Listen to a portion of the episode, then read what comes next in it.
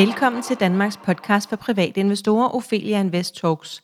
Mit navn det er Sara Ophelia Møs, og jeg driver Ophelia Invest med mit meget committed team.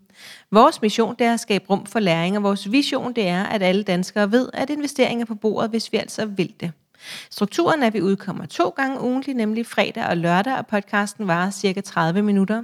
Vores sponsor i dag, det er Optimal Invest, og vi skal snakke den nemme pensionsopsparing med Jesper Ilemann, som netop er medstifter af Optimal Invest. Og hej til dig, Jesper. Hej, hej. Hej.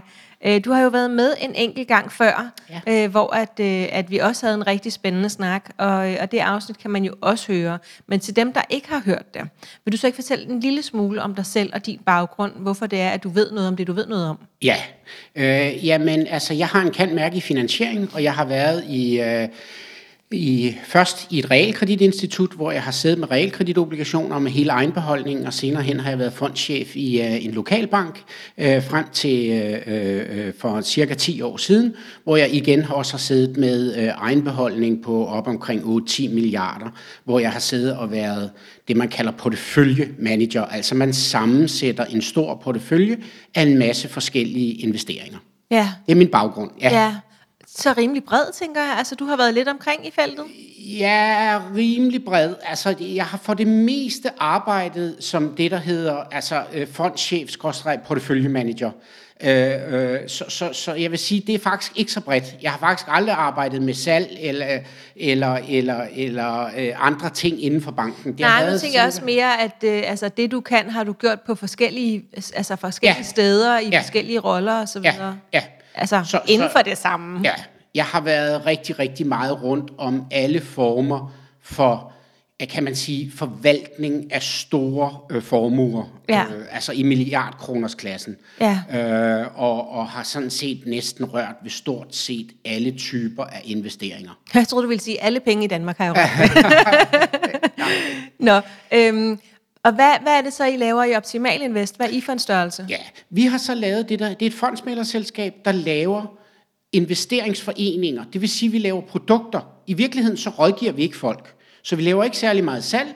Vi laver selve produktet, og produktet øh, skruer vi så sammen på en måde, så det er meget, meget simpelt for kunden, så du får meget lave omkostninger, du får et meget simpelt produkt at anvende, men den fondstrategi, der er benyttet inde i, er øh, professionel og minder fuldstændig om det, øh, du kan få i et pensionsselskab, øh, i et af de store pensionsselskaber, eller måske i egenbeholdning i en stor bank. Altså øh, institutionelt, øh, om du vil.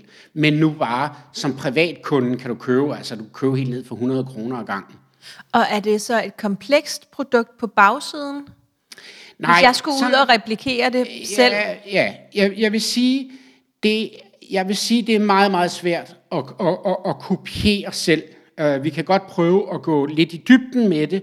Uh, det er ikke komplekst i den forstand, at når man sidder og, og ved, hvad man arbejder med, så er det ikke komplekst. Lidt ligesom, du ved, hvis du skal mure en mur, så vil du og jeg sikkert synes, det var enormt svært. Nej, det tror jeg ikke, det kunne vi sagtens. tog du en murmester ind, så siger han, ja. det er simpelthen, det, og det er lidt på samme måde. Ja. Når du har, men det, der bare er problemet, det er, for at blive en rigtig porteføljemanager, så skal du have en master degree inden for enten øh, på universitetet eller i CBS, inden for finansiering. Og så skal, det er altså fem år øh, øh, teoretisk, og så skal du typisk have arbejdet med det i 5-10 år, før du bliver en god øh, øh, øh, formueforvalter, ja. eller en porteføljeforvalter, som det hedder. Og det er det, der er, kan man sige, det svære i det her. Det, der så bare er, det er, at hele industrien, og det kan vi også snakke lidt om, er jo bygget op i virkeligheden, altså når vi snakker banker og til dels også pensionsselskaber, er bygget op sådan, så man prøver at lave nogle produkter, hvor banken tjener mest muligt. Ja, men ja. lad os gemme det et øjeblik, ja. fordi at, at det jeg egentlig bare ville høre, det var, øh, så der er i, altså i et fondsmælerselskab, som laver fonde, og fondene er produkterne. Ja. Øhm, så der er lave omkostninger, og det er meget simpelt for mig at købe det. Ja, du kan og så var jeg bare lidt nysgerrig på, ja, du ved, den struktur, der så ligger om bag i, om den så er kompleks, og det er den jo ikke for dig, hører jeg. Nej. Men, men hvis jeg skulle ud og sammensætte ja. det, så ville det være Nej. besværligt. Det... Og det er fordi, der ligger rigtig meget i ja. en fond, ikke? Jo. Kan du ikke prøve at fortælle lidt om, hvad der er, der ligger jo. i produkterne? Øh, bare helt når, kort. Når man laver den forvaltning, vi laver, øh, jeg skal prøve at sige det meget, meget simpelt. Øh, det er en, en forvaltningsform, som man læser meget lidt om i aviserne, men stort set alle professionelle investorer benytter det, altså alle de store pensionskasser, vi kender hjemmefra. Og det du i virkeligheden gør, det er, at du risikospreder på en ganske bestemt måde. Hvis man skal sige det meget simpelt, så er det vi gør, det er, at vi går ud og køber en lille del af hele verden, altså en lille del af samtlige aktier i verden, og en lille del af, af, af, af alle obligationer, som sammensættes på en ganske bestemt måde. Således får du en meget, meget, meget stor risikospredning. Og hvis man så skal sige, fordelen ved det er, at når du investerer en lille del i hele verden, så er du også den sidste i verden, der går konkurs. Det er, en, det, er en, det er en forvaltningsform, hvor du i virkeligheden ikke er fokuseret. Du, det, du er fokuseret på, det er at hive så meget risiko ud, uden at tabe afkastpotentiale. Så hvis du for eksempel har, lad os sige, 80% aktier, 20% obligationer, så består forvaltningen i at sammensætte det her bedst muligt, således at du får trukket så meget risiko ud af produktet, uden at du mister afkastpotentiale. Ja, spændende. Så væk med risikoen Ja. og bibehold afkastet. Ja, og, og, og hvordan adskiller det sig fra bare sådan en verdens øh, ETF? En global E Ja. ETF? Hvis du, hvis du tager sådan en verden ETF, du kan købe dem øh, for eksempel hos iShares. Øh, for det første kan du ikke få dem som blandede produkter. Du kan kun få det øh, enten i aktier eller obligationer. Og i virkeligheden så er aktier meget, meget, meget simpelt. I, øh, det er der mange, der ikke ved. Men når du laver det samme som pensionskasser og vi laver, så er det ikke aktierne, der er svære. Det er meget, meget simpelt. Øh, aktier er relativt gennemskuelige, særligt når du køber dem i store klumper. Øh, det er obligationerne, der er svært, og det er sammensætningen, der er det svære. Hvis du for eksempel køber sådan en aktie øh, på det, øh, ETF over fra iShares, så får du godt nok en meget, meget stor andel af samtlige aktier i hele verden. Det mange bare ikke er klar over, det er, at Danmark, skråstreg Europa, udgør en meget, meget lille del af den samlede verden. Så når du køber sådan et produkt, så køber du op mod 80% fremmed valuta. Så når du køber sådan en ETF, så køber du en meget, meget stor, hvad kan man sige, du får en meget, meget stor valutaeksponering. Så, så, så det vil sige, at lad os sige, at aktierne ligger helt stille, men at alle valutaer pludselig begynder at bevæge sig, særligt den amerikanske dollar, hvis den nu svækkes, som den har gjort her. Og det de sker hele tiden, ja. Ja, så sidder du og taber en masse penge, og, og, og, og rent faktisk i sådan en verdens øh, ETF, øh, der har du mindre end 1% danske øh, øh, kroner. Så du er ekstremt eksponeret mod valuta. Men det er sådan nogle af de der ting, som en porteføljemanager, en professionel porteføljemanager, meget, meget ofte tager højde for, det, eller skal tage højde for, det er valuta, det er øh, risikoen på almindelige typer af obligationer, det vil sige både kreditrisikoen, altså køber du obligationer hos virksomheder, køber du det i, hvad kan man sige, i mindre lande som øh, Sydafrika eller Sydamerika, eller altså det man kalder emerging markets, så er der en langt større risiko over på øh, øh, dels valutadelen, dels på kreditdelen, øh, eller køber du øh, stats- eller realkreditobligationer. Ja, og jeres, øh, i jeres produkter, så er der mere end 1% danske, eller i hvert fald øh, mindre Ja. end 80% fremmed. Ja, øh, det er en af de ting, vi arbejder rigtig meget med. Øh, det er øh, tilbage til den der ETF. Hvis du køber den, det er et meget, meget, meget billigt produkt. Det er også et meget, meget simpelt produkt. Øh, øh, igen, der er ikke taget højde for øh, valutarisici og alle sådan nogle Men, ting. men nogle af dem tangerer jo faktisk jeres omkostning. Ja, Ikke? øh, det kan man godt sige. Altså, Billigere er vores de ikke. effektive faktiske omkostning, den ligger lige over en halv procent. Ja. Vores officielle ligger en lille smule højere, men, men, men, men det du hele tiden skal tænke på her, det er, at det er en sammensætning af aktier, obligationer og ejendomme I jeres. i vores. Ja. Hvorimod, at når du går over på ETF-markedet, så skal du selv sammensætte det Ja. her. Og, og det, der ligger inde i vores, det er en kombination af mellem 20 og 30 forskellige ETF'er. Men så er det faktisk også øh, op mod øh, 5 til 10 forskellige danske realkreditobligationer, som er et meget, meget komplekst marked. Og øh, derudover er der danske øh, aktier indenover også. os, og så er der en stor ejendomsportefølje øh, også. Spændende. Så, så I kombinerer ja. simpelthen ETF'er og danske ja. obligationer ja. Ja. og danske aktier Correct. og ejendom, ren yes. ejendom, ja. altså rigtig ejendom? Ej, det, Nej, det, det, det er faktisk noget, der hedder øh, REITs. Det, det, er, det er for det er et Jamen, rejser selskab. snakker ja. vi ofte om, så, så ja. det tror jeg... Ja. Øh... Det er selskaber, der kun ejer ejendommen. Det er ja. lidt ligesom en investeringsforening, der ja. kun ejer ejendommen. Det vil sige, du har, det har intet med aktiemarkedet at gøre. Det er rene ejendommen. Det er bare selve måden, det er sat sammen på, øh, som er lidt lettere at ja. handle. Fordi en ejendom er jo ret svær at handle, men når du handler det øh, i et selskab, der ejer og kun ejer ejendommen, så er det meget, meget lettere at komme ind og ud af. Ja. Ja. Godt. Så fik, vi, øh, så fik vi lagt en god bund, og jeg tænker, at, øh, at alle er med på, at, øhm, at du i hvert fald ved, hvad du snakker om, øhm, og, og du er meget begejstret for os, også at snakke om det. er meget inspirerende, Jesper. Øhm, vi skal snakke lidt om pensionsopsparing i dag. Øhm, kan du fortælle lidt om de muligheder, der er for pensionsopsparing for danskerne? Ja.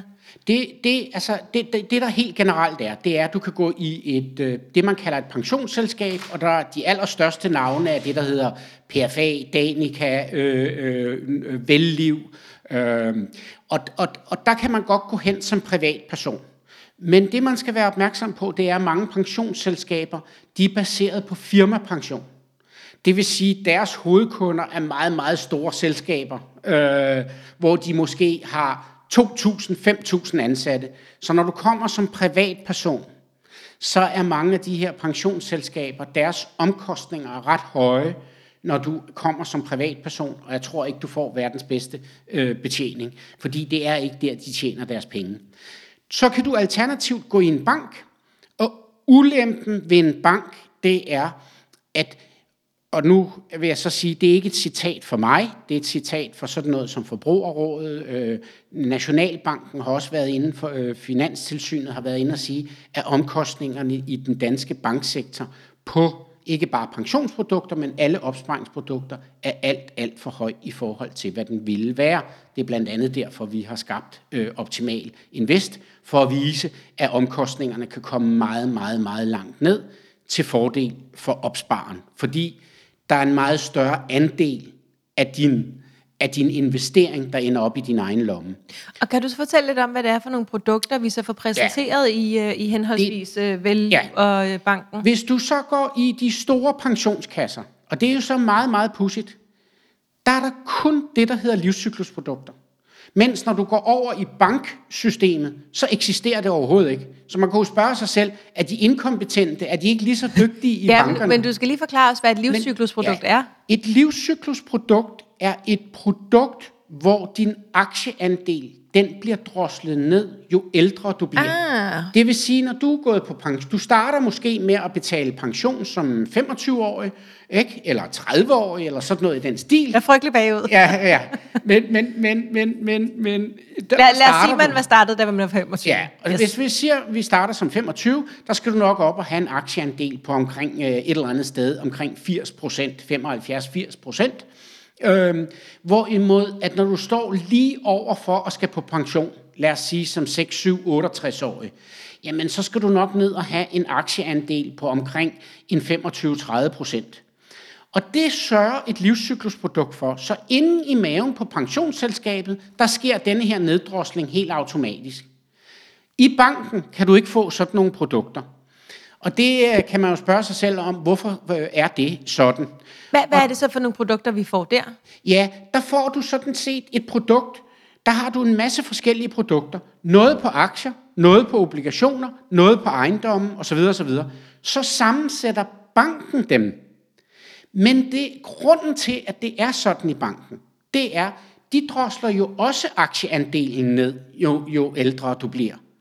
Men hver evig eneste gang, du skal drosle aktieandelen ned med et bankprodukt, der er skabt med tre forskellige typer af investeringer, så skal du jo ud og købe og sælge. Og så er der genereres der kutage og omsætning og alt sådan noget, som er til ulempe for dig, men til fordel for banken. Så, så det, det her livscykluskoncept er rigtig, rigtig, rigtig godt. Det er bare ikke særlig godt for bankens indtjening. Så det er meget, meget svært at få fat i uden for rammerne af de øh, eksisterende pensionsselskaber. Vi har så af samme grund har vi lavet øh, to forskellige pensionsprodukter, øh, øh, altså livscyklusprodukter. At de kan bruges til pension, men de kan også bruges til VSO, og de kan også bruges til fri- frie midler osv. Nu sagde du lige VSO. Ja, det er det, der hedder virksomhedsordningen, Godt. altså, som er en enmands... Øh, øh, du, du er enmand, men du bliver opfattet som et selskab. Ja. Ja. Så det er også en måde at spare op øh, på pension, hvis du for eksempel er advokat, eller revisor, eller Ja. ja. selvstændig. Ja, Øh, det så var kan bare, du hvis der lave- var nogen, der ikke lige vidste, hvad det Ja, betød. så kan du lave sådan et selskab, Ja. og så putte dine penge ind der. Øh, vi har lavet øh, to livscyklusprodukter, øh, og fordelen ved det er, at det, der foregår inde i investeringsforeningen, er, som vi tidligere har talt om, det er absolut ikke øh, øh, øh, enkelt og simpelt, Nej. men det er jo selvfølgelig noget, vi står for. Men når du køber det her, er det en meget, meget let måde at spare op på. Fordi når du, er du for eksempel under 50 år, så skal du ind og have vores livscyklus, der hedder Invest in Optimal Livscyklus 2040-50. Det er et langt ord, men det betyder, at du går på pension i den øh, tidsramme Ja, fra mellem 40 til 2000. 50. Ja, præcis. Så køber du bare det, men det køber du hele tiden. Hver evig eneste gang, du laver en pensionsopsparing, så bliver du jo ældre og ældre og ældre, og vi drosler simpelthen aktieandelen stille og roligt ned. Og jeg skal ikke Inde- fokusere på noget, fordi at jeg Nej. går stadig på pension på det samme Ja, tidspunkt. præcis. Det man så selvfølgelig kan gøre, hvis man vil gøre det en lille smule, øh, øh, øh, øh, altså hvis man interesserer sig for eksempel for aktier og obligationer, så vil jeg, så vil jeg sige det sådan, at det, det at, at investere selv i enkeltaktier, det er enormt sjovt, men det kan også være enormt farligt. Og særligt til sin pensionsopsparing. Og det er jo fordi, at når du har det, der hedder stockpicking, altså lad os nu forestille os, at du vælger fem forskellige øh, aktier, og de alle sammen går konkurs. Ikke? Så står du der uden, øh, hvad kan man pension. sige? Ja, og det er meget skægt. Der var en artikel her forleden dag omkring alt det her. Vi har snakket meget om det der, der hedder GameStop. Øh, Ja. ikke? ja. Og det viser sig jo lige pludselig, at privatpersoner, altså jeg tror det var over i Danske Bank, at de havde registreret, at 75 procent af alle de privatkunder, der havde været inde og købe den aktie, jamen de havde tabt på det. Ja. Ikke? Hvor alle overskrifterne i avisen var, uh, der var folk, der havde tjent både 100, 200, 300 og 500 og flere Ja. tusind procent. Ikke? Og bare lige til dem, der ikke ved, hvad, hvad det var, så var der en masse øh, øh, investorer, privatinvestorer, der i et internetforum havde besluttet at købe op i en enkelt aktie. Øh, det skulle man så tro, at de kunne tjene på, men det kunne de ikke alle sammen. Ja, så altså, præcis. øh, Ja. det du refererer til, altså at Danske Banks kunder tabte ja. rigtig mange penge Ja. på det. Og det, det er så, og det har jo sikkert været nøjagtigt det samme Ja, ja, i det de andre banker. Det har ikke I været hele noget verden. øh, med, med, med, Ja. med Danske Bank at gøre. Ja, det var ikke en dansk aktie. Nej, nej, præcis. Men, men min pointe er, det er, det er, altså, man skal være opmærksom på, at når du investerer i enkeltaktier, så er der en meget, meget højere risiko. Men man kan kombinere de her to ting. Så hvis man nu for eksempel køber et, øh, det, er sådan et livscyklusprodukt her, øh, lad os sige, for 70 eller 80 procent af din, øh, altså af din pensionsindbetaling, så du bruger de sidste 20 procent på enkeltaktier. Det er så lige pludselig en helt ny situation, hvor du har på den ene side et produkt, hvor der er meget, meget, meget stor risikospredning og en meget stor reduktion af den samlede risiko. Øh, omkring, vi kan reducere risikoen med omkring et eller andet sted mellem 25 til 35, helt op til 37 procent, kan vi trække ud af risikoen ved at det? lave Det forstår så stor. Det betyder, at dit produkt, når, når, når, når aktiemarkedet falder, så vil et, et produkt som vores typisk falde mindre, end du, du oplever i aktiemarkedet. Helt op til de 37 procent, du nævnte. Ja, altså øh, du, du kan simpelthen hive omkring 35 til 37. Det, er lidt, det kommer lidt an på, hvor mange aktier det er og obligationer der ikke hænge er. os Ikke? Så det er sådan, Nej, ja. det er hele træskolængden Men, det men, her. men det er det, det handler om, Ja. det her med at hive risiko Ja. ud. Ja. Det er, at når Ja. markedet falder, så falder det her Ja. produkt mindre. Køber du for eksempel fem forskellige enkeltaktier, så er den bagvedliggende risiko gigantisk, eller det vi lige har siddet og Ja. snakket om. Jeg, jeg sidder og tænker, ja, køber du, øh, øh, vi køber mellem 5 og 6.000 aktier og obligationer. Og, det, og der er det, du kan, altså den enkelte akties værdi betyder ikke noget særligt, og, og, og, og, og falder det rigtig meget, så kan du nærmest overhovedet ikke måle det. Nej. Det er der, du trækker risikoen ud. hvilke, hvilke aktivklasser er gode til pensionen? Ja, mm. en af de ting, som vi, altså aktier er jo selvfølgelig altid det, langt, langt de fleste mennesker snakker om. Det mange ikke er klar over, det er, selvom obligationer ikke giver særlig meget i afkast. Nu er de jo begyndt at give meget mere, fordi vi har haft ret, ret kraftige rentestigninger de sidste 14 dage, 3 uger. Så obligationer er et helt andet game i dag, end det var for tre uger siden. Øhm, det mange mennesker ikke er klar over, det er, at du kan forbedre dit afkast. Det er langt, langt bedre eksempelvis at købe 80% aktier, 20% obligationer, end det er at købe 100% øh, aktier. Og det er fordi, at du kan reducere risikoen. Og det, der i virkeligheden sker, det er, når du får dine store aktiefald, som tilbage i marts sidste år, eller tilbage i slutningen af 2018, hvis du kan huske, da, da aktierne faldt ret meget, eller under Grækenlandskrisen, eller helt tilbage til finanskrisen. Så når du har en portion obligationer indenover, så vil din fald være meget, meget mindre. Det vil sige, når du stiger igen, så kommer du meget, meget hurtigere op. Øh, og når du kigger på det, det er sådan, intuitivt giver det ikke rigtig god mening, men i praksis gør det virkelig, og det er også derfor, at alle professionelle investorer har denne her store risikospredning. Det er, at du kommer meget, meget hurtigere igen. Tilbage til 2018, der var mange produkter, de var nede med 5, 10 og 15 procent. Øh, vores, de lå øh, og var nede mellem 2 til, jeg tror, det der var værst, var 4,5 procent. Allerede 14 dage inden i januar 2019 var vi tilbage i 0. 2019? Ja, eller to... ja, ja 2019. Jeg er tilbage, jeg ved ikke, om du kan huske, det var fordi, det var jo, en meget, meget kort 18. periode. Jeg troede bare, du lige sagde Ja. ja. finanskrisen, så Ja. det var 18 og 19, og allerede Ja. ja. i starten af 19 var 19, vi tilbage ja, det var bare for at give et eksempel. Ja, Øh, hen over øh, øh, ko- hvad hedder det, coronakrisen, øh, der har det været sådan, at alle vores produkter, de, øh, de var i plus på året. Det gik ikke lige så hurtigt, som det gjorde, men det gjorde det ikke for nogen, øh, som det gjorde øh, fra 18 til 19. Altså, øh, Nej. Øh, men hen over sommeren begyndte vi allerede at være nede mod 0, og hen igennem efteråret begyndte vi at komme i plus. Og, ja. Nu snakker du lidt om, øh, om obligationer, og at de er blevet fornuftige igen. Øhm, hvad skal vi vide om, øh, om obligationer? Hvad er det for nogle obligationer, men som det- I det- putter det, ind i Det, porteføljen? det, jeg synes, man skal som dansker skal være mest opmærksom på, det er, at danske realkreditobligationer er en meget, meget... Det er i virkeligheden et af de mest komplekse produkter, du kan købe i verden. Det er der ikke rigtig mange, der ved, men vi har haft det i 100 år i Danmark, så der er ikke rigtig nogen, der ved det, fordi de bare handlede med det. Men fordi en dansk realkreditobligation kan blive konverteret, du ved, husejeren kan, kan, kan levere obligationen tilbage til kurs 100. Det forhold gør, at det bliver ret kompliceret. Og særligt højkupon realkreditobligationer. Det vil sige obligationer, der har en kupon på, lad os sige, 2,5, 3, 3,5 Hvad, procent. hvad er en kupon? Det er, når en obligation den betaler en løbende rente på et år. Det kaldes en kupon. Okay. Ja, så du får, når du køber sådan en, så får du hele tiden udbetalt hver kvartal, øh, hvad der svarer til øh, 3,5 procent divideret med 4, altså en fjerdedel af, altså så du årligt får 3,5 procent, hvis du kører. Sådan en type obligation opfører sig fuldstændig omvendt af alle andre obligationer. Det er sådan, at når renten stiger, så vil dine kurserne på dine obligationer, de vil meget ofte falde altså statsobligationer. Men for realkreditobligationer med meget høje kuponer, der er det omvendt.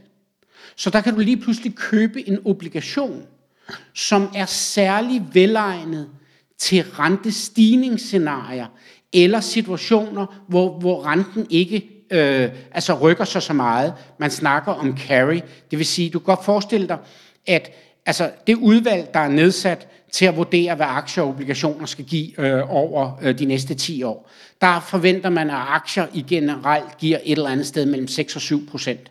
Så forestil dig lige pludselig, at du kan få 3,5 procent på en, på en relativt risikofri, ikke risikofri, men en, et, et, et produkt, der, der, der er altså langt, langt mindre risiko end en aktie, hvor du kan få øh, øh, 2, måske 3 procent i afkast. Hvad, hvad er risikoen på en realkreditobligation? Hvorfor er der risiko på den? Øh, risikoen er ikke, at du taber de 100 kroner, du har investeret. Risikoen er, at renten ændrer sig rigtig, rigtig meget, Ah. sådan så kursen på dit papir, det kan falde, Ja. men det vil altid komme tilbage til kurs 100. Hvis jeg venter til Hvis du venter, indfriet. men det, så skal man jo måske vente i... Kan man overhovedet købe øh, sådan enkelte realkreditobligationer som dansker? Nej, men Nej. kan man, altså, kan man det kan gøre? Godt. Det øh, mange ikke er klar over, det er, at det er det, man kalder et over-the-counter. Ja, det vil sige, at det, øhm, langt, langt de fleste realkreditobligationer behandles uden om fondsbørsen og handles mellem professionelle. Og det vil sige, at den kurs, du kan få fra børsen, den er meget ofte ikke, altså den er meget ofte langt væk fra det, vi professionelle handler til. Okay, Ja. jeg tænker, jeg holder mig væk fra det. Ja, Øhm, så du kan handle det som et, en investeringsforening, eller vi laver det jo selvfølgelig inde i vores investeringsforening. Ja, ja. ja. Hvad skal vi være opmærksomme på sådan ud fra et risikosperspektiv, når det handler om, om vores pension? Altså det, jeg synes, man skal være helt generelt, det er, at man skal passe meget, meget på med, synes jeg, for eksempel at forestille sig, at man laver en pensionsopsparing, hvor man investerer i, øh, altså en, en enkelt aktie må kun veje omkring øh, øh 20 procent af, af din samlede investering. Så du, i princippet kunne du købe øh, 5, 6, måske 10 forskellige aktier. Det vil jeg ikke anbefale, at man gør, fordi ens risikospredning bliver alt, alt for lille.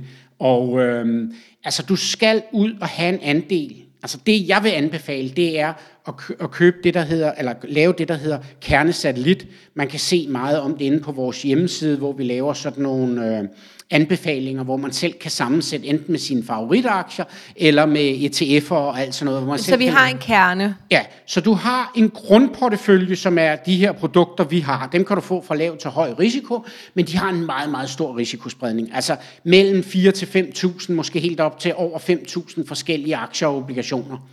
Og det kombinerer du så med, at du investerer i en enkelt aktie eller en enkelt ETF. Det vil være min anbefaling, og det er også Eller det. et par aktier ved siden af, ikke? Ja, ja synes, præcis det er sjovt. det. Ja. Altså, hvis du for eksempel gør det, at du køber sådan et meget risiko øh, øh, øh, diversificeret produkt, øh, og kombinerer, det køber du for en, måske en 60, 70, 80 procent, alt efter hvor, hvor, hvor dygtig du er, og hvor meget du gerne vil ind i det der. Og så for de sidste 20-30 procent, der køber du måske fem forskellige aktier. Ja. Og der vil jeg så holde det nede. Altså, der, du skal ikke købe over fem aktier. Nej. Og hvorfor ikke? Fordi du satser jo på, at du får et af de rigtig, rigtig gode aktier. Og hvis du nu har købt 20 eller 30, så udgør den enkelte aktie jo alt, alt for lidt, når øh, tingene de stiger øh, forhåbentlig voldsomt, og du har ramt rigtigt. Så det minder lidt om min, øh, min lille hjemmebrygget øh, hvad hedder det, øh, portefølje, hvor der har en rugbrød. Altså rugbrødet, det er Ja. fondene, og så har Ja. vi pålægget, som er enkelte aktier. Ja, og så kan vi have børsnoteringer Ja. på toppen, hvis vi Ja. vil, eller krypto, eller et Ja. andet eksotisk. Ja, lige præcis. Ja. Ja. Okay, Nå, men det er godt. Så det, så det er ikke skidt i hvert fald. Øhm, hvis, hvis man skal sikre sin pensionsopsparing mest muligt i et turbulent aktiemarked, det føles jo ofte, formentlig for den enkelte, relativt turbulent. Ikke? Nu har vi lige været igennem en periode, hvor det er faldet, og så stiger det, og du ved, Ja. så man sidder der og kigger øh, ud gennem nogle briller, hvor det hele bare ser super øh, uværsagtigt ud. Hvad skal man Ja. gøre? Altså, det, det der er at sige, det er igen tilbage til det, jeg indledte med at sige, den måde, som, som vi professionelle investerer på. Det er efter en, en, en ganske bestemt metode. Øh, man kalder det en all-weather-model. I virkeligheden, så, så hedder det den efficiente rand, det der er grundsubstansen i det, øh, man laver. Men, men, men for at få billede på det, så laver man faktisk det, man der kalder en all-weather-model. Og det vil sige, at du har en meget, meget stor risikospredning. Nu var jeg inde på for eksempel, at danske realkreditobligationer, der er nogen af dem, der er skruet sådan sammen, at de er gode, når renten stiger. Ja. Det, du har sikkert måske også hørt omkring guld er rigtig, rigtig godt, når det hele går, ja, for at sige det, er helvedes til for alt andet. Øhm, der er forskellige typer af aktier, der er gode i, øh, øh i særlige situationer. Øh, sidste år var det jo øh, medicinalaktier og alt sådan noget. Du køber alle mulige typer af produkter, så du i virkeligheden fremtidssikrer din portefølje, sådan så du er gearet til både inflation, øh, aktiefald, aktiestigninger osv. osv., osv. Men det er meget omsaggribende at, at gå ned i detaljerne, men essensen er, at du laver en meget, meget stor risikospredning, sammensætter en masse forskellige typer. Det er den måde, du bedst kommer igennem et uvær, øh, om du vil. Og hele den der procedure med at vælge, og, det, og jeg har set uh, den modelportefølje, vi har den også liggende på vores hjemmeside, hvis man vil ind og kigge på den under modelporteføljer. Uh, men det er sådan noget med 7% råvarer og øh, uh, 7% mellemlange obligationer, du ved, og jeg ville slet ikke vide, hvor jeg skulle starte, Nej, hvis jeg skal være helt nej, ærlig. lige præcis. Ja. Altså, og det, det- kan man så omgå, Ja. ved, i stedet for bare at købe jeres Ja, produkt. altså man kan købe vores produkter, ellers så skal man kigge inde på Københavns Fondsbørs og under det, der hedder balancerede produkter. Men vi ligger som en af de allerbedste. Vores optimale verdensindeks er den øh, investeringsforening over de sidste 10 år, der har givet det højeste afkast med 45 procent aktier. Og det skyldes et, at vi laver den her store risikospredning, men det skyldes også i høj grad, at vi er den, ikke bare i Danmark, men også i Europa, der har nogle af de absolut allerlaveste omkostninger. Ja. Og det har kæmpestor betydning Ja. På, på den lange bane. Og man kan købe det hos Nordnet, Saxo, Danske Bank. Alle banker. Måske ikke lige Danske Bank. Jo, jo der alle kan man banker også. kan du købe det. Så Det alle steder kan man købe jeres. Ja. Okay. Så man skal bare gå ind på vores hjemmeside, finde fondskoden, og så er det det, man putter ind i søgefeltet. Og en fondskode starter altid med DK00, og så de fleste af vores produkter hedder 60, og så et eller andet. Altså det er lidt ligesom en CPR-nummer. Ja. Ja. Så skal man ind på hjemmesiden og se. Ja, så, så optimalinvestor.dk, finde øh, de forskellige fonde, og så kigge på deres, øh, Ja. Deres øh, fondskode. Ja. Og faktisk, hvis man handler på Nordnet eller øh, på Saxo, så kan man også bare skrive øh, optimal eller op- opti, fordi de hedder, hvad er det, de hedder? Ja, altså investeringsforeningen hedder faktisk InvestIn. Ja. Så mange steder kan man bare skrive InvestIn, men så kommer der meget forskelligt frem. Det letteste er at gå ind på vores hjemmeside, og så få en oversigt over fondskoderne, okay. og så skrive fondskoden i søgefeltet. Ja, godt. Altid. Hvad synes du er det vigtigste, lytteren skal tage med sig her fra den sidste halve time, Jesper? Risikospredning, risiko. Pas nu på med ikke at købe for hele din formue i enkelte aktier. Godt. Risikospredning. Ja, Det var the words. Ja. Tusind tak, fordi du ville være med, Jesper. Det var igen en fornøjelse.